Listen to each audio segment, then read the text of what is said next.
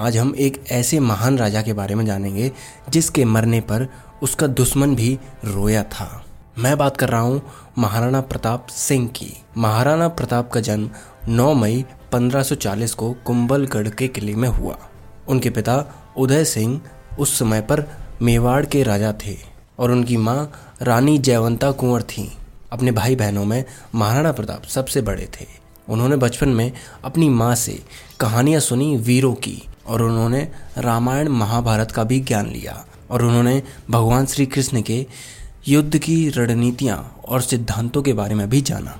महाराणा प्रताप ने बहुत ही कम उम्र में युद्ध लड़ने की कुशलता और राजनीति के गुण सीखे। पंद्रह में जब उनके पिता उदय सिंह की मृत्यु हो गई, उसके बाद रानी धीर भाई चाहती थी कि उनका बेटा जगमल सिंह राजा बने।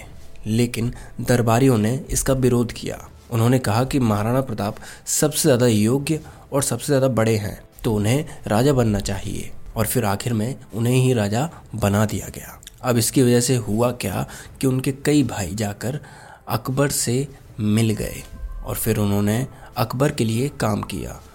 अकबर की एक खास बात थी, वो सबसे पहले लड़ाई नहीं करता था। वो पहले संधि का संदेश भेजता था, जिसमें कि अगर जो लोग मान जाते, फिर उनको वो कुछ राज्य दे देता था चलाने के लिए और उसको जागीर कहते थे। इसी तरह से जब महाराणा प्रताप के भाई अकबर से जाके मिले, तब अकबर ने उन्हें कुछ जागीर दे दी। उस समय पर उन्होंने आधे से ज़्यादा भारत पर कब्जा कर लिया था, लेकिन मेवाड़ पर वो लोग कब्जा नहीं कर पाए थे, जो कि उनकी आँख की किरकिरी बन चुका था। मेवाड़ इसलिए ज़्यादा ज़रूरी था क्योंकि वहीं से सारे महत्वपूर्ण व्यापार के रास्ते होकर गुजरते थे। अकबर किसी भी कीमत पर मेवाड़ को पाना चाहता था, इसीलिए महाराणा प्रताप तक उसने छह संधि के संदेश भेजे, जिसमें अलग अलग राजा ये संदेश लेकर आए थे। लेकिन महाराणा प्रताप मेवाड़ को, अकबर को नहीं देना चाहते थे। एक बार तो अकबर ने यह भी कह दिया कि तुम्हें आधा भारत दे देंगे। तुम हमें सिर्फ़ मेवाड़ दे दो, लेकिन महाराणा प्रताप किसी भी कीमत पर नहीं माने। जब शांति से बात नहीं बनी, तब उन लोगों के बीच युद्ध हुआ। ये काफ़ी ज़्यादा बड़ा युद्ध था और इसमें हज़ारों लोगों की जान गई थी।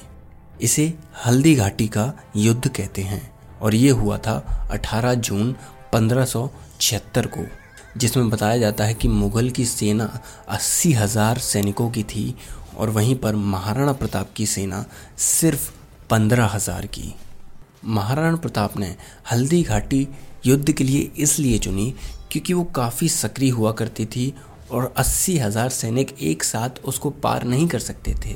इस युद्ध में अकबर सामने ही नहीं आया क्योंकि वो महाराणा प्रताप से डरता था। महाराणा प्रताप की ऊंचाई साढ़े सात फुट थी और उनकी ताकत इतनी ज़्यादा थी कि सभी उनसे डरते थे। उनकी ताकत का अंदाज़ा आप इससे लगा सकते हो कि बहलोल खान, जो कि मुग़ल सेना की एक टुकड़ी का ताकतवर मुखिया था, उसको महाराणा प्रताप ने अपनी एक तलवार के बार से बीच में से काट दिया था, उसके घोड़े के साथ। और यही नहीं, अगर उनके चेतक घोड़े की बात की जाए तो उसमें भी बहुत ज़्यादा साहस था।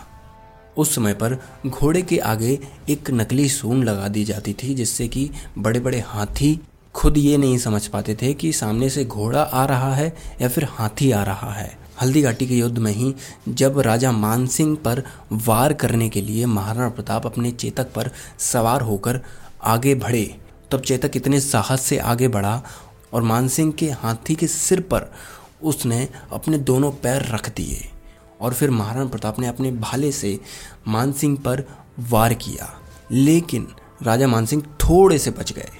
और वहीं पर उनके हाथी चालक को वो भाला लग गया। उस समय पर हाथियों के आगे एक तलवार लगा दी जाती थी।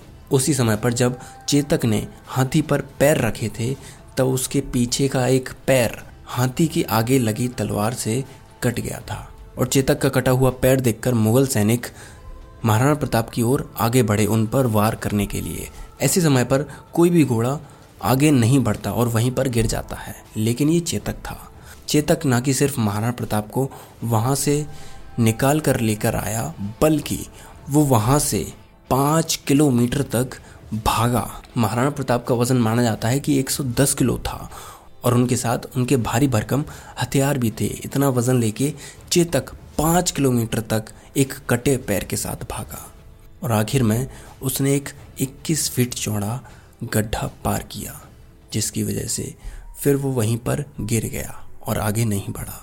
और ये उसकी आखिरी छलांग थी। महाराणा प्रताप उस समय पर बहुत ज़्यादा दुखी हुए और चेतक का सिर अपनी गोद में रखकर बहुत रोए। हल्दी घाटी के युद्ध में कोई भी नहीं जीता, ना तो अकबर और न ही महाराणा प्रताप। और समय समय पर वो गोरिल्ला वॉरफेयर मुगलों के साथ करते थे। गोरिल्ला वॉरफेयर में सैनिकों की एक छोटी सी टुकड़ी होती है और वही फिर दुश्मनों से लड़ते हैं। उन्होंने कभी हार नहीं मानी। उन्नीस जनवरी पंद्रह में वो शिकार पर गए हुए थे, जब उनका आमना सामना एक शेर से हुआ, जिसमें उन्हें काफ़ी ज़्यादा चोट आई और इस घाव की वजह से फिर उनकी मृत्यु हो गई। और जब उनकी मृत्यु के बारे में अकबर को पता चला, तब अकबर बहुत रोया और फिर उसने एक पत्र भी लिखा और कहा कि महाराणा प्रताप एक महान राजा थे और मैं उनकी बराबरी कभी नहीं कर सकता। महाराणा प्रताप के जीवन से आपने क्या सीखा, आप हमें कमेंट में बता सकते हैं। अगर आपको हमारा पॉडकास्ट पसंद आता है तो प्लीज़ हम एप्पल पॉडकास्ट पॉड चीज़र या फिर स्पॉटिफाई पर एक फाइव स्टार रेटिंग देना ना भूलें। तो इस एपिसोड के लिए बस इतना ही। अगले हफ़्ते फिर मिलेंगे। तब तक के लिए अपना ख्याल रखें और सीखते रहें।